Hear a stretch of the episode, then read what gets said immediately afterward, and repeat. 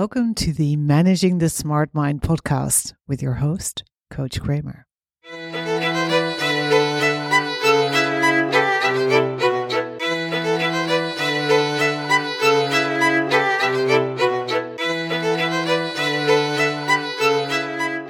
This is episode 34 Perfectionism.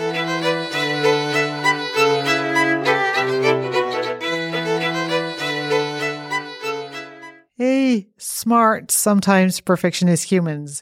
This is number four in a series on smart people problems, things that are challenging, especially for humans with smart minds. In the previous episodes, we looked at smart shaming, bore out, and the challenge of thinking you have to pick one thing.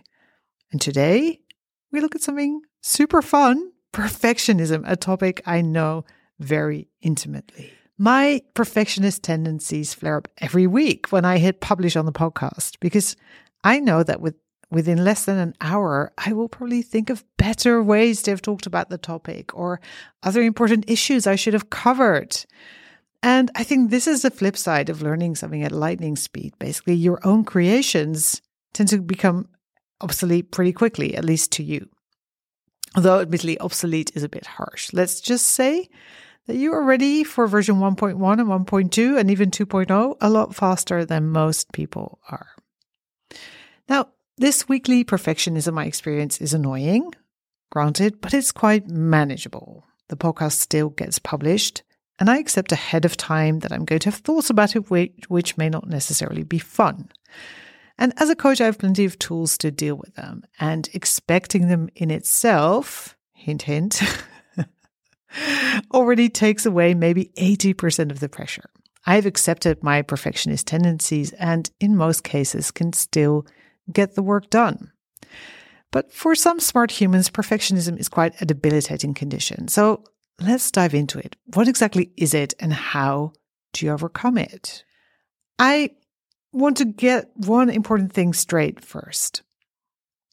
Perfectionism is learned behavior. It is not a personality trait, however much you may think so. Right? So when someone says, I'm such a perfectionist, what is happening is that they have a tendency to revert to perfectionist coping strategies, right? And perfectionist tendencies are learned behavior, which thankfully can be unlearned. And there's actually a lot of knowledge um, about how perfectionism arises and how not to raise gifted children. I'm not going to go into that on this podcast, but that is something you could Google or that I will cover at a later stage. But perfectionism is learned behavior. And this brings me to my definition of perfectionism, which may be a bit different than what you're used to. Here goes. Perfectionism is a strategy to avoid uncomfortable emotions and create a false sense of security. Okay, let's say that again because it's quite a mouthful. Perfectionism is a strategy the brain uses to A, avoid uncomfortable emotions like fear, and B, create a false sense of security, of safety. And let's be honest, it's actually quite a clever strategy. It does manage to avoid most short term risks, right? You're not putting yourself out there, you're not hitting publish, you're not saying yes to a job offer, etc., etc. But the sad thing is that the long term cost of perfectionism as a coping strategy is massive. It is a very high price to pay. Unchecked perfectionism can lead to serious dysfunction, people dropping out of school. I actually this is like confession time. I dropped out of music school due to like just completely debilitating perfectionism in my second year. I was unable to write a single note. I was studying composition, amongst other things, and I dropped out. It can lead to burnout. It can lead to massive anxiety, depression, lots of not fun things. And this is not to mention that it also tends to take all the joy out of your life, right? If you're so perfectionist. Now, perfectionism as a coping strategy basically says, hey, you're just not good enough to be yourself. You have to try harder, right? Be better. And also, I want you to avoid situations where there isn't a 100% guarantee that you're going to be successful. So, this means that, first of all, you end up doing stuff that's always inside your comfort zone and you never get to experience growth, which is very boring, especially if you have a smart mind. And on the other hand, you're constantly pushing yourself to be better, right? It's exhausting. It's never good enough, which causes a lot of stress and is a massive energy drain. Now, I always like to work in my coaching practice on the assumption that our behavior, also our avoidance behavior, makes sense on some level, right? There's a logic to it. So there is a need here that your brain has found a way to address. And it's just that in the case of perfectionism, the side effects of this strategy are pretty bad. But what is that underlying need? Let's get curious about that. What is your brain trying to fix through the strategy of perfectionism? Basically, it's your inability to safely experience emotions like fear, vulnerability, and uncertainty. At some level, something inside you is convinced that if you screw up at whatever it is you're trying to do, whether it's writing a book, a podcast, a presentation, or applying for a new position, etc., it's convinced that if you fail, the emotions that come with that are going to be unbearable, that they are literally going to kill you. And yes, this may sound a bit dramatic, right? Because when you think about rationally, you know, you're not going to die from rejection, but it really is what's going on at a subconscious level. And hence all the machinations, right? All the strategies to minimize the risk at all costs. Now, at a surface level, this can present as being afraid of being judged, laughed at, being afraid of your own, probably harsher self judgment, when your results aren't what you hoped for. Um, catastrophizing into the future, I'll lose my job, end up alone on a bridge, etc. Dismissing the work you did do, right? It was a complete waste of time. I was an idiot. What was I thinking? And so on. These are all some examples of what drives your brain to pick perfectionism as a coping strategy. But as you, you may know by now, as a coach and philosopher, I love to look not just at that surface level right? But also what's underneath.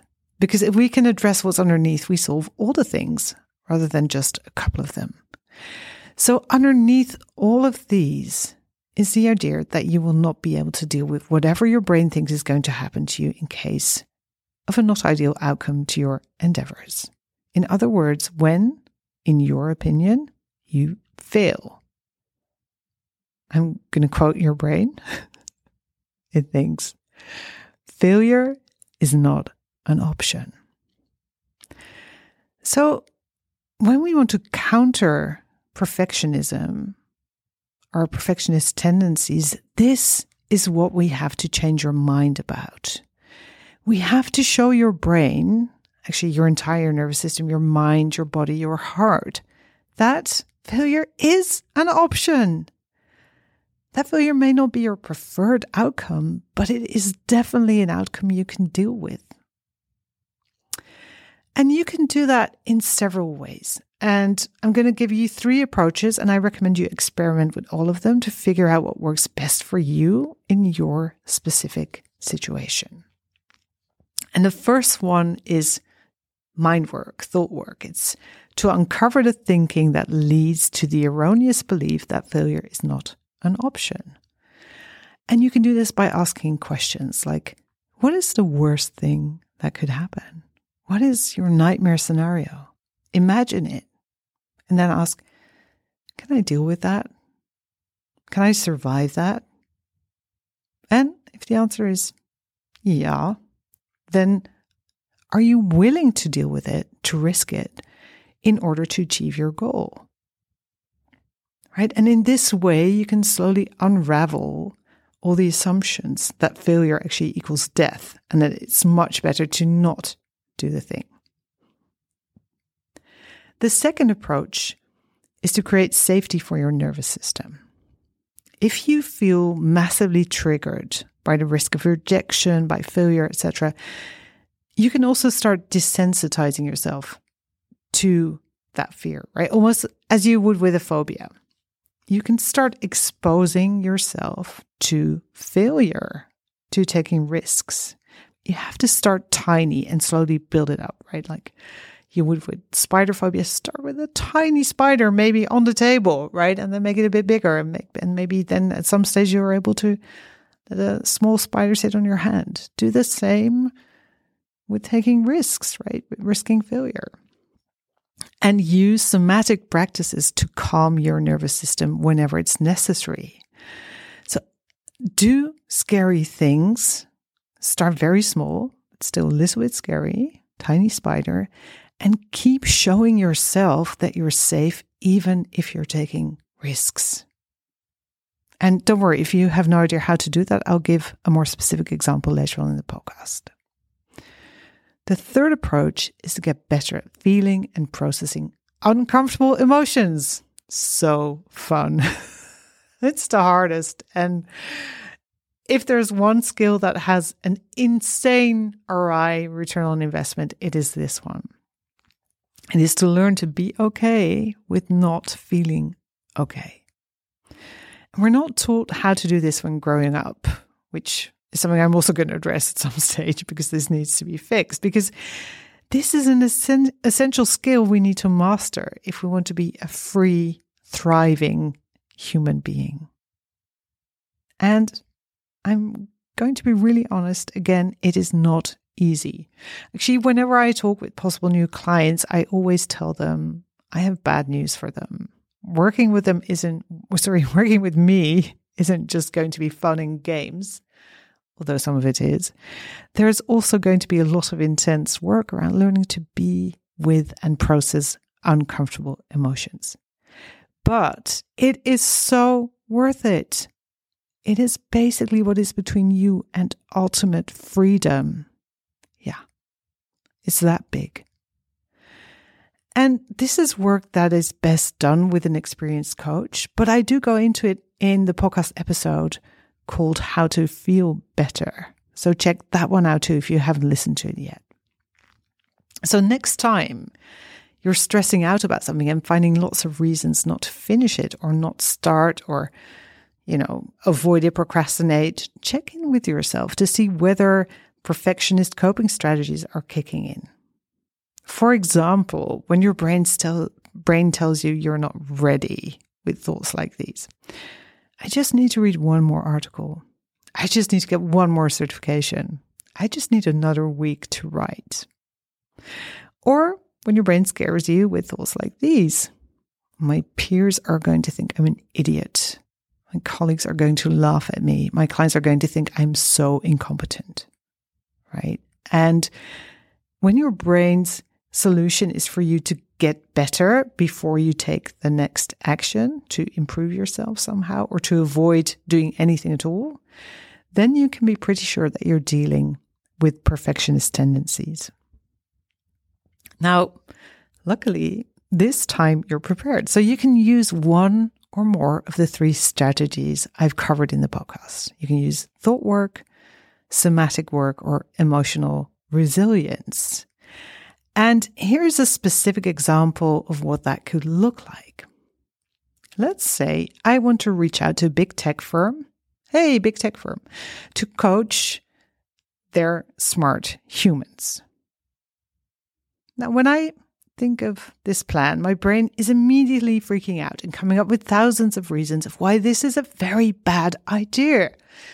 It will proceed to tell me I need to get at least two more certifications, build a massive network, gain another five years of experience, preferable also a PhD, before I can even consider reaching out to the big tech firm.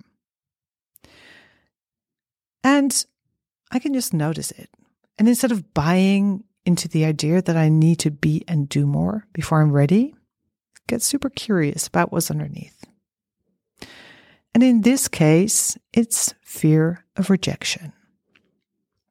Right? I'm just terrified that if I try reaching out to this firm I would absolutely love to work with, that they will say no, thank you. And that my dream of working with them will actually, you know, splatter into pieces. And it will never happen. So, what do I do? When I look at this from a thought work perspective, here's some questions I could ask myself. Like, what's the worst case scenario?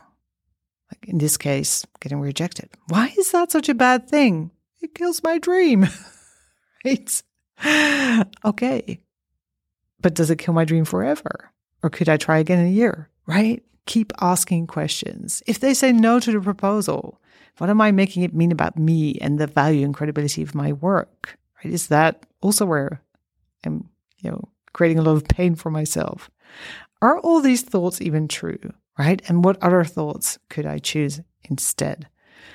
And this alleviates a lot of the pressure because basically I'm shooting holes in all the drama that my brain is creating. Now, if I want to tackle this with somatic work, right, option two, this is what that could look like. I visualize myself going through all the steps, preparing the proposal, finding the right person to reach out to, reaching out, etc. And then I, I notice, I observe what happens in my body. When the emotions get too intense, for example, when I start to feel very uncomfortable, I kind of freeze the visualization or pause it. And whilst staying in it, I can start to soothe my nervous system. I can put my hand on my heart and say, I am safe. I can do a body scan, right? I can do grounding, for example, through my senses. And then after that, I check in to see how I feel. Am I still terrified? Then I need to do more grounding and soothing. Am I better? Then I can move on with visualization, right? And then if I am able to go through the whole thing in my imagination and feel ready to actually get started with the real thing, I can use exactly the same approach. Same thing. I'm not visualizing, I'm doing the thing. And whenever I get too anxious, I stop and calm myself down before taking the next step. It's such a kind way of doing stuff, right? We're so conditioned to push through, to willpower through, to feel the fear and do it anyway. Yes, by all means, feel the fear and do it anyway, but in a really kind, compassionate way. You don't need to be mean to yourself. And when I work from an emotional perspective, this is what I do. I start doing the thing I really don't think I can do, but without pushing myself, right? I notice from curiosity all the emotions that come up. I allow and process them as far as I can. And I allow the leftover uncomfortable emotions to be present and still do the thing. And this, by the way, is where I can use some somatic practices from approach from step two if I get too freaked out. So, this is how we do it. We mix all these things together to stop being afraid of failure. So, we can actually fail in the world because that is actually the antidote to perfectionism.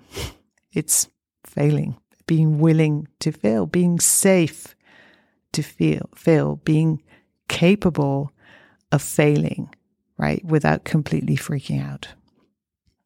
Okay, so to summarize, perfectionism is not a character trait, it is a coping mechanism. It's a strategy to avoid uncomfortable emotions and create a false sense of security. Your brain is trying to protect you by stopping you from doing scary things or by getting you to prolong or postpone them for as long as possible, preferably like forever. And the solution is to create safety around the inevitable discomfort you are going to experience when you try new things. And now you have three approaches to start building that safety. So give that a go. Try it.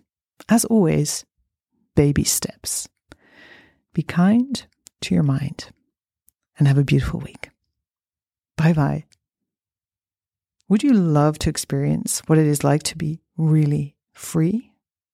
I can help.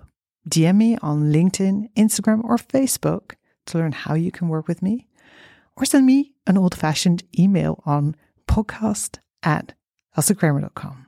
Thank you so much for listening to the Managing the Smart Mind podcast. I love that at the time of recording this, there are smart humans listening in 79 countries. Can you believe it? I really appreciate all of you. So do send me any questions or requests for topics you have. And if you enjoyed the podcast, I'd love for you to give it a five star review so other smart humans can find it. Thank you.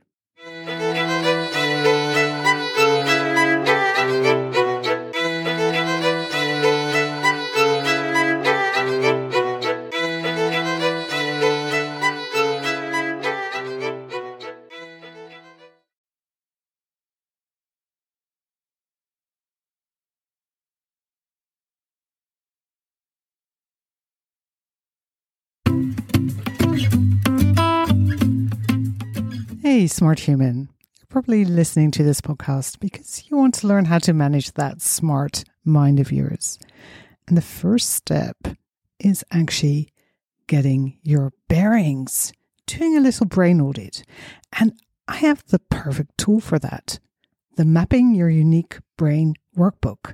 And you can actually download it for free at www.coachkramer.org slash brain map. So that's coachkramer.org slash brain map. Go check it out and play with it and take your first step to managing your smart mind.